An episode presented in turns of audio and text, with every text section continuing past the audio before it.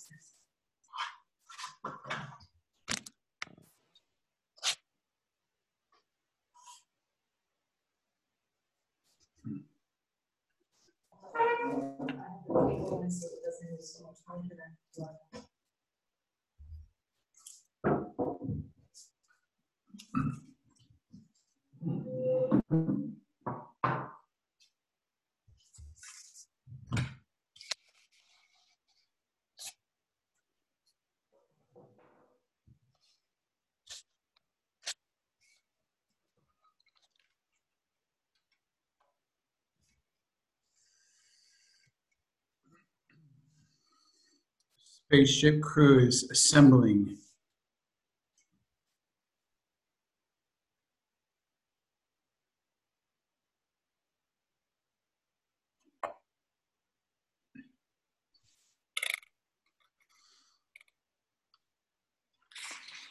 Hello, and Chloe Destremo. Could you uh, give a, a brief report on our last five days? yes. The brief report is it was extraordinary. It was archetypal, and we had edge workers from I don't not really all over the world, but all over Europe, and people from Israel. And it was probably the the lab where I felt people the most committed to dive into the underworld and so the check-in was everybody says i want to i want to go into my underworld. I want to um, harvest the jewels from my underworld. So we did the hidden purpose process which is an archetypal process that takes between you know, a couple hours plus other parts afterwards. And and people were really working hard to get clarity about their unconscious purpose. And that it makes me really glad because I, from my experience, when I'm around people who are clear about their shadow purpose, the hidden purpose, what their gremlin is up to, if they're not aware of where their gremlin is, then I there's a part of me that can relax. And when people are not aware, it is at work unconsciously almost all the time. And I and so I need to watch out. I need to be really on guard and and so really after we did the the hidden purpose process on the second day and uh, and after that it was uh, the whole space really changed. And and the village came together and and people were supporting each other and giving experiments and so yeah supporting each other and experimenting and and and enter in really intimacy deep intimacy spaces with the clarity of the underworld so that's a short, short report. Uh, this is a short report from the five-day possibility lab, possibility village lab here, here in Portugal, with 24 participants plus and Chloe and me plus, including um, Vera Franco and Sophia Magdalena, who are trainers also, and Joanna Cruz, who is in the space holder for the Portugal uh, trainer path group. So we had a, a wonderful team and powerful participate powerful participation from everybody. So I'm, uh, as you can imagine, that's our second week in a row. So our circuits are well greased for lightning. So just beware for the, today's exploration. Don't worry if it feels a little intense. I see a group of three witches over there in Florida who are, look how fast they put their hands up, man. That's amazing. three witches and their dogs, I heard. witches and dogs, you know, pirates, they used to have these parrots on their shoulders, but they can't they can't do that nowadays. They because the parrots they just shit down their back. So nowadays pirates have dogs. So I don't know if these are pirates or witches or witch pirates or whatever you guys are. So nice to see you.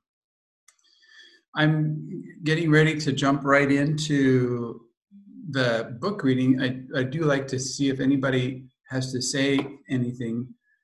Um, Phyllis, hello. I see you, and I, I heard that you were participating in the in the trainer path or the trainer path call or something that was happening in America, and I was just glad to hear about that. And do you, anything from the Eugene, Oregon department? Nope. but I've been, yeah, I've been participating in that group from the beginning. Wow, great. I'm Yeah. glad about. Anything, yeah. Vera's going to.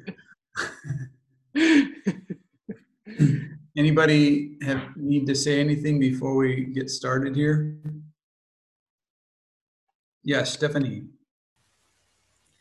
Yeah, hello together.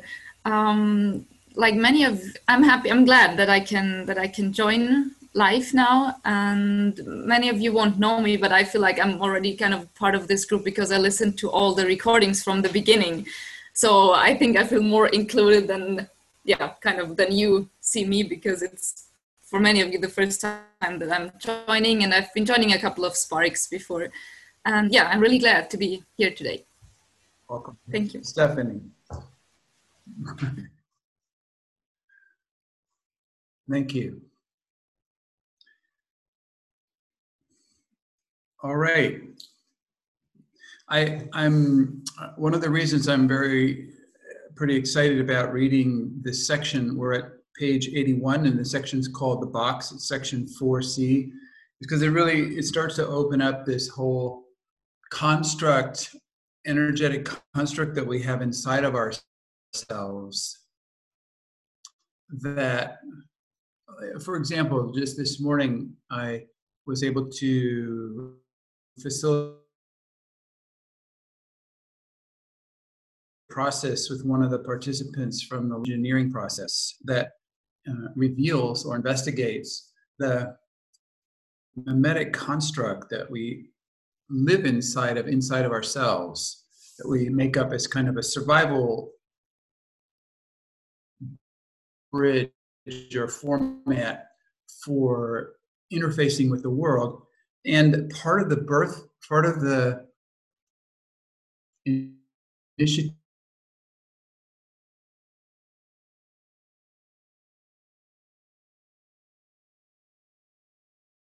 memetic construct that we've fabricated inside of ourselves. And the box is one way to, to dive into it because the active part of this box defense strategy is the gremlin. It's that gremlin part. And what we've learned since this book was written is how often we a person will into like contaminate our adult ego state with the gremlin ego state as a way of managing our environment and it's very effective even as a child oftentimes with children you can see how quickly they activate their gremlin with regards to authority figures like parents or teachers or rules or their environment, other kids and things, will activate the, the gremlin part as a, as a defense strategy. And, and it protects them. The gremlin has this power of protection to keep things the same for our box. However, to try to enter the adult ego state, then it becomes um, it, it's impossible actually without the gremlin showing up simultaneously, which means that the adult ego state is contaminated by the gremlin ego state. And we've figured out how uh, there's far more of us that have done that than we previously thought. And the work for extracting ourselves from this condition is a, a serious two year engagement of a certain kind of practice and I'll get into that further, but I want to, I just wanted to say that we've learned all this since writing the book, but I'll try to add it in as we go along to juice, you know, power you up for your work with this stuff. I'm, I'm sure a number of you are familiar with it already. Here we go. the box. Um, I want to make a side comment here. I'm going to turn my microphone.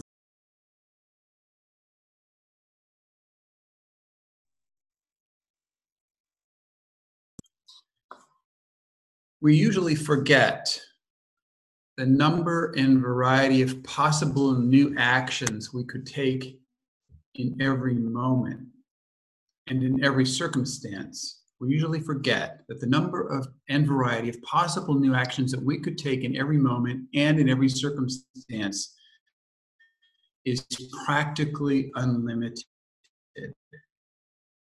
We forget that we always have direct access to all possible options.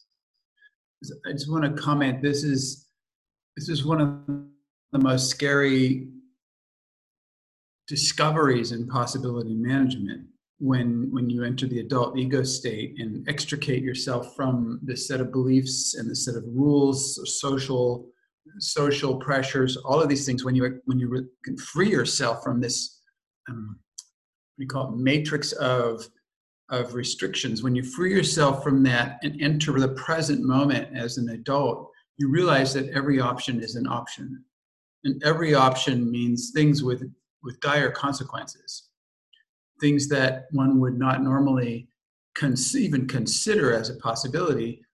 That possibility shows up along with all the other possibilities. So every possibility is an option. And I'm just saying here at the beginning that we usually forget that every every possibility is an option and that we have direct access to all possible options.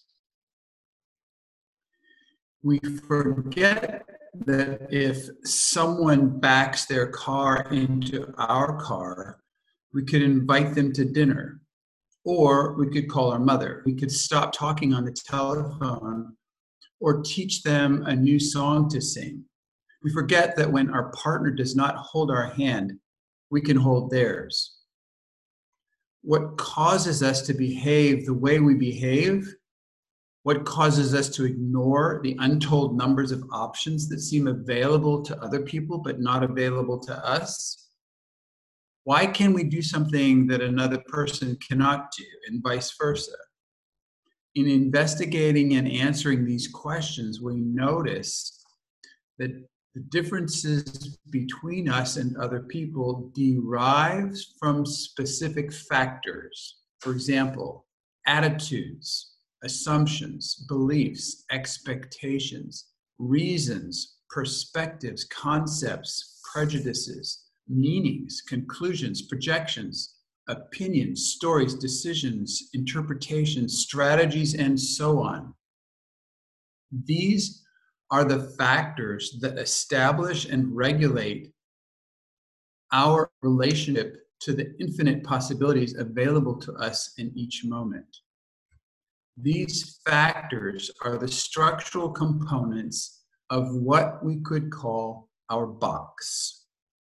Our box stands like a firewall between us and the rest of the world. The box has been recognized and called by other names, such as worldview, mindset, belief system, psychological defense strategy, personality, mentality, self image, comfort zone, ego structure, or identity. So we will simply call it the box. What is the purpose of our box? Through simple observations, we can discover that the box to buffer us from the unknown. What is in the box is the known, what is outside the box is the unknown. The purpose of our box, then, is protection, comfort, self definition, and security. When it comes to the bottom line, the purpose of our box is to ensure our survival. I just want to throw in here that there's, there's nothing good or bad about any box survival strategy that you adopt. If it works, that's, that's the ultimate measurement of your of your box is if it works, if you survive. How does the box assure our behavior with regard to our environment. The box acts like a 360 degree filter, controlling everything.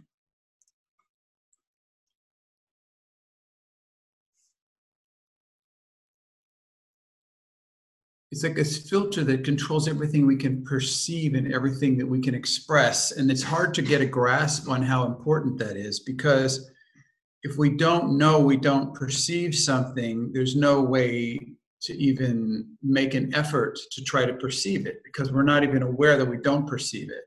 And, and the same thing with ex- expressing.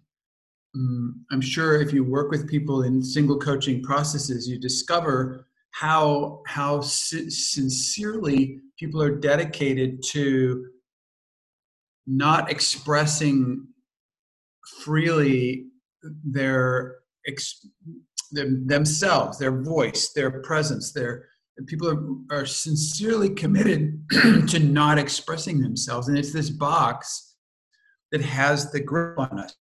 That, that, that really there's this vast and complex environment. Here, these little pieces that the box will allow us to see and interpret for us to understand in a specific kind of way.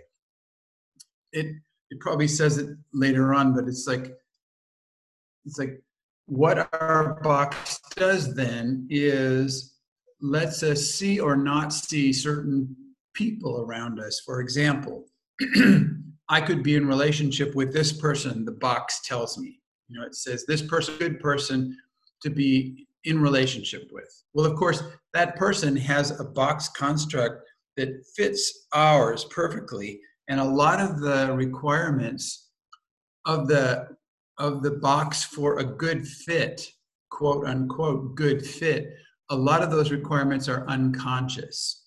So what that means is the box has this filter that can provide a perfect match for for example our gremlin to have an ongoing source of gremlin food. And this might be unconscious for us. This is probably why so many relationships are are based on having an ongoing source of high quality gremlin food meaning arguments competition jealousy getting revenge sabotage undermining backstabbing the usual low drama that you might see ongoing in subtle ways in the relationships of the people around you maybe maybe even in your history of relationship. So, so allowing the box to have the most powerful force in our in our relationship life and, until we become aware of and take back the radical responsibility for choosing the things that our box would choose for us until we do that uh, letting the box have control of ourselves the outcome is probably not a pretty sight. It's probably based on childhood wounds and unfulfilled needs and old stories and old decisions and, and the stuff that the box is made of that will that will act in its own behalf to maintain our quote unquote comfort zone, even though it may be an uncomfort zone. Like it, a lot of a lot of us are accustomed to a certain level of uncomfort, such as the unspoken. Mm, what do you call it? It's like stress, the unspoken uh, background conversations that you that you see in in relationships a lot of times, like this unspoken stuff going on. That might be normal that might be the normal. So, for example, so if you don't have, like, for example, if your parents had these incomplete emotional wounds with each other and could never c- complete them and never compute it, com, you know, heal that, it's, it's we end up duplicating this sort of, we think that this is normal, and we, we end up creating a relationship for ourselves that includes the stress of incompleted emotional communications as as the normal for us. So if the box is in control if the box if the if we remain unaware of this distinction called box. And it, therefore, because it's unaware, it's in charge. And the, the choices that it makes for us reproduce a normal that, that, from an objective point of view, is painful and horrible. It's, is, is disrespectful of the, of the of the good luck of having been born in a human body and having a life to live. It doesn't respect, doesn't pay respects to that. So, so it, at the same time, it can destroy a whole worldview to realize that the thing that has been making your decisions is your box, a mechanical dead machine that is a has a, a survival level life planned out for you to maintain you in a survival level life and that to realize that to recognize the actions that the gremlin box combination takes on its own behalf to defend itself to maintain our our that that uncomfort comfort zone that can be shocking can be so so hopefully as you've been going on this journey, you let it be shocking. I mean, the more you discover about the levels and complexities of the way your box and other people's boxes interact, the more awareness you have of that, the more choice you have around that.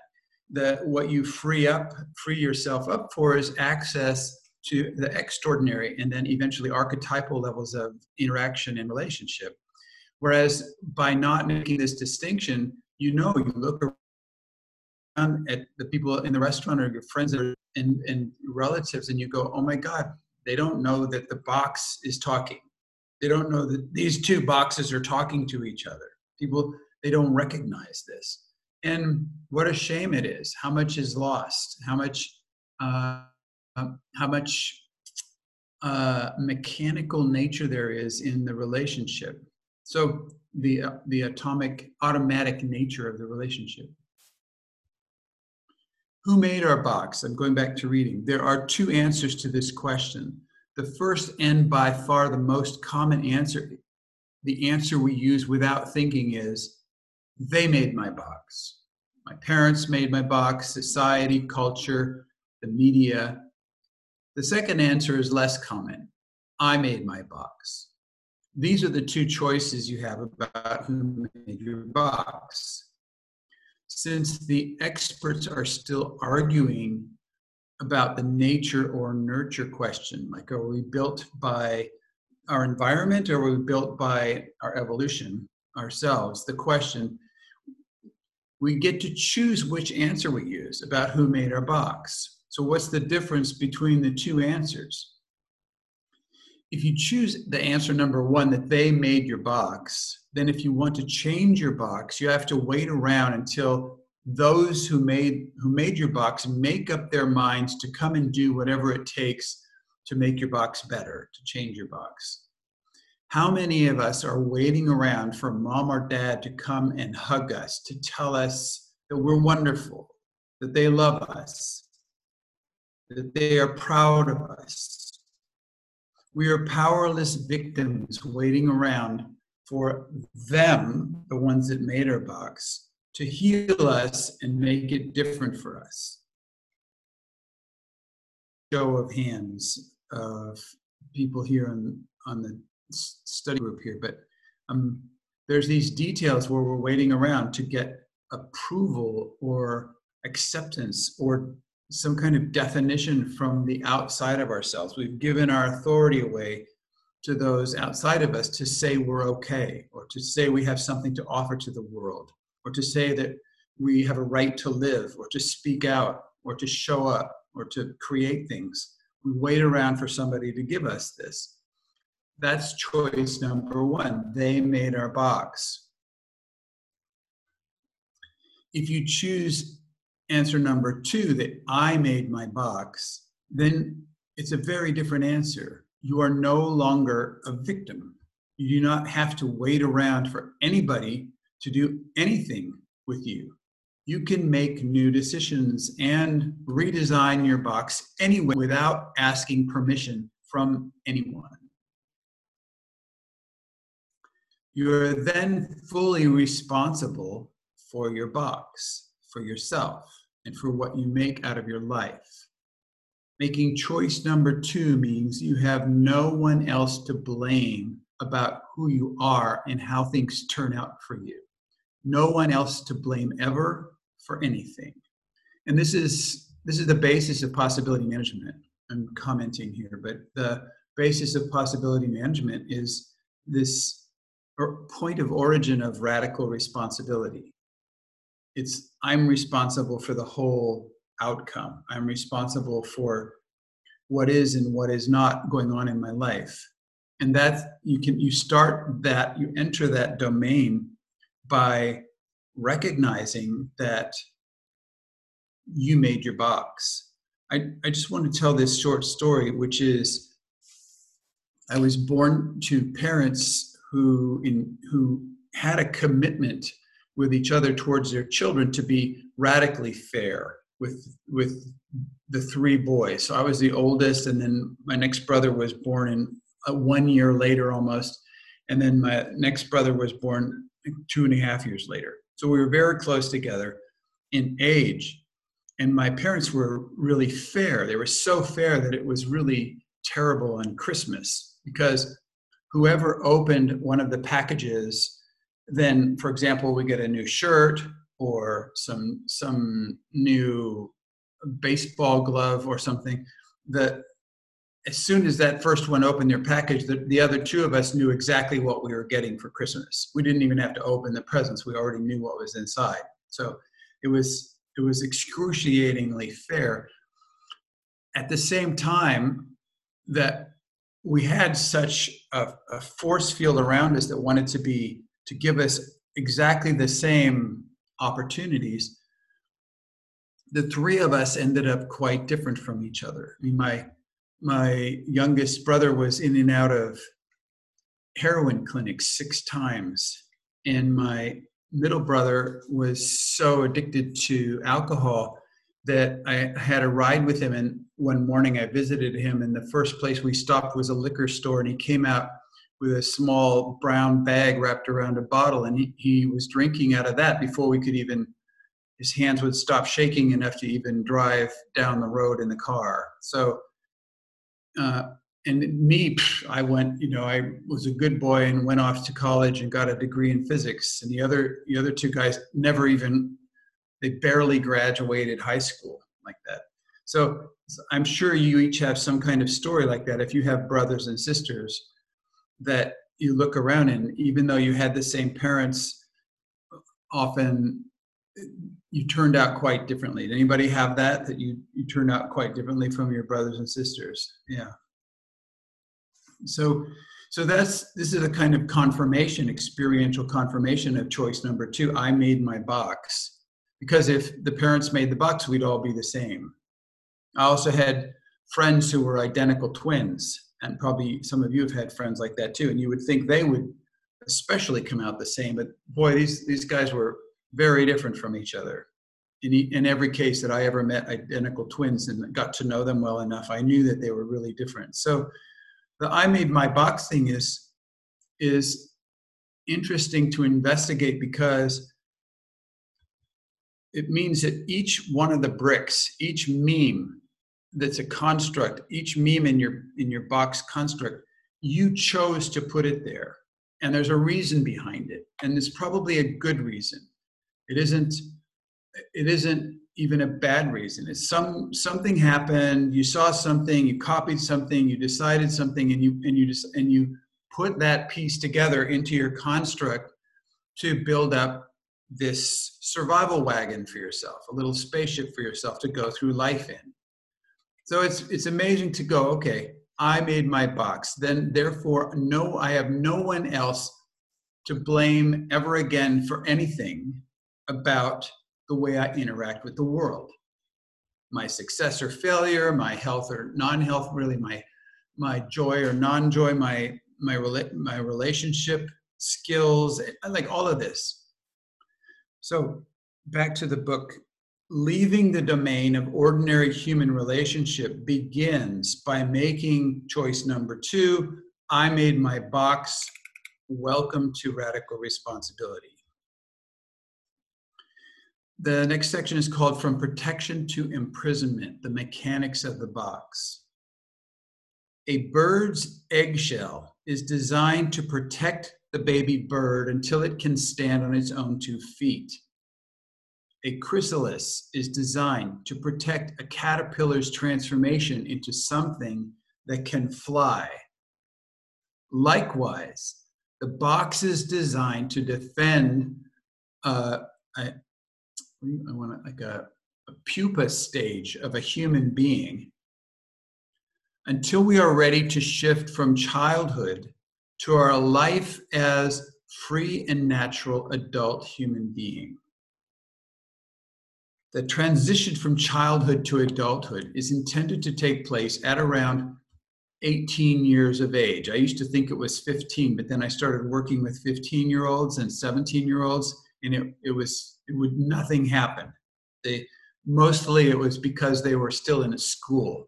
And to survive in school, they have to uh, completely give away their authority, completely give away their identity, and submit to external teachers and uh, old people, authority figures. They have to just completely become robots in a, in a way to survive in school. They don't have enough free choice or presence to, fun- to, to function within adulthood initiatory processes. So I changed my mind to 18 years of age. We are not structurally capable of taking responsibility before then. But tragically, our culture does not provide initiatory processes for us. If we do not go the initiations that change the purpose of our box from its original defensiveness and purely survival based purpose to a mature, expansive, self development, evolutionary purpose, then our box, which once protected us, then becomes our prison. So this is from, this is how it happens. It's from protection to imprisonment. And it's the same box, the same exact box. What's different is what's inside the box. Before around 18 years of age, we don't have enough matrix to take responsibility in this life. After 18 years of age, approximately, we have enough matrix to be responsible. So the being inside the box has evolved to the point where it's ready to fly out of the nest, just so to speak. And then what we we, we can't even make the first step. We can't even we can't even yodel out loud because the, this, the, the cocoon is so tight around us. The box is so, so, the mechanical construct that we built, and it's so solid. We, we do not have freedom of movement to, to make these efforts.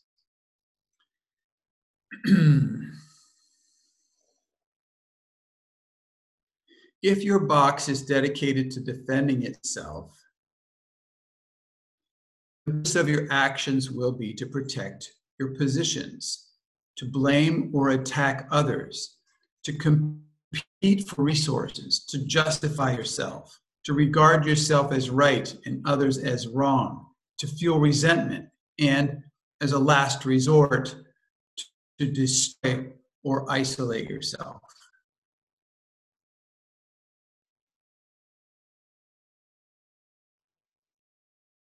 These strategies are the foundation for creating ordinary human relationship.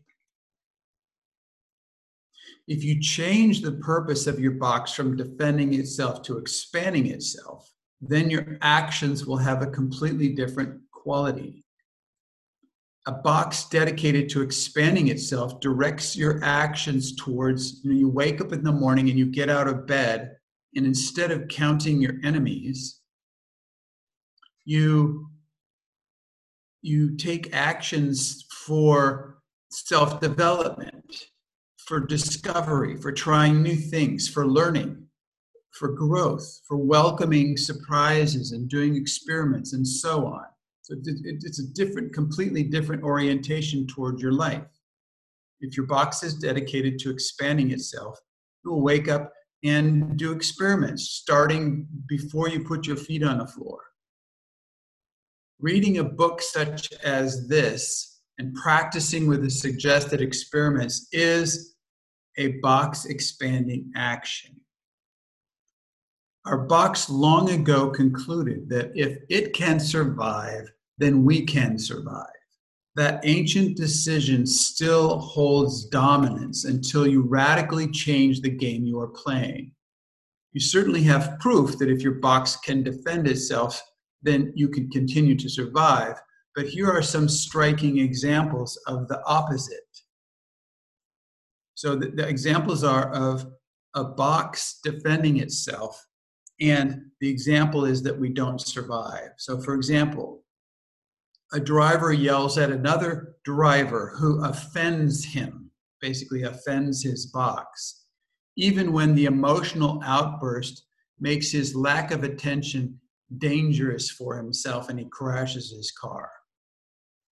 Or people buy things on credit because the box wants them or the box justifies it or the box has this belief system that says oh, i you know if i if i want something i should have it even though they cannot afford to have those things when the debt becomes overwhelming people feel nervous lose self-respect live, live miserable lives and sometimes even commit suicide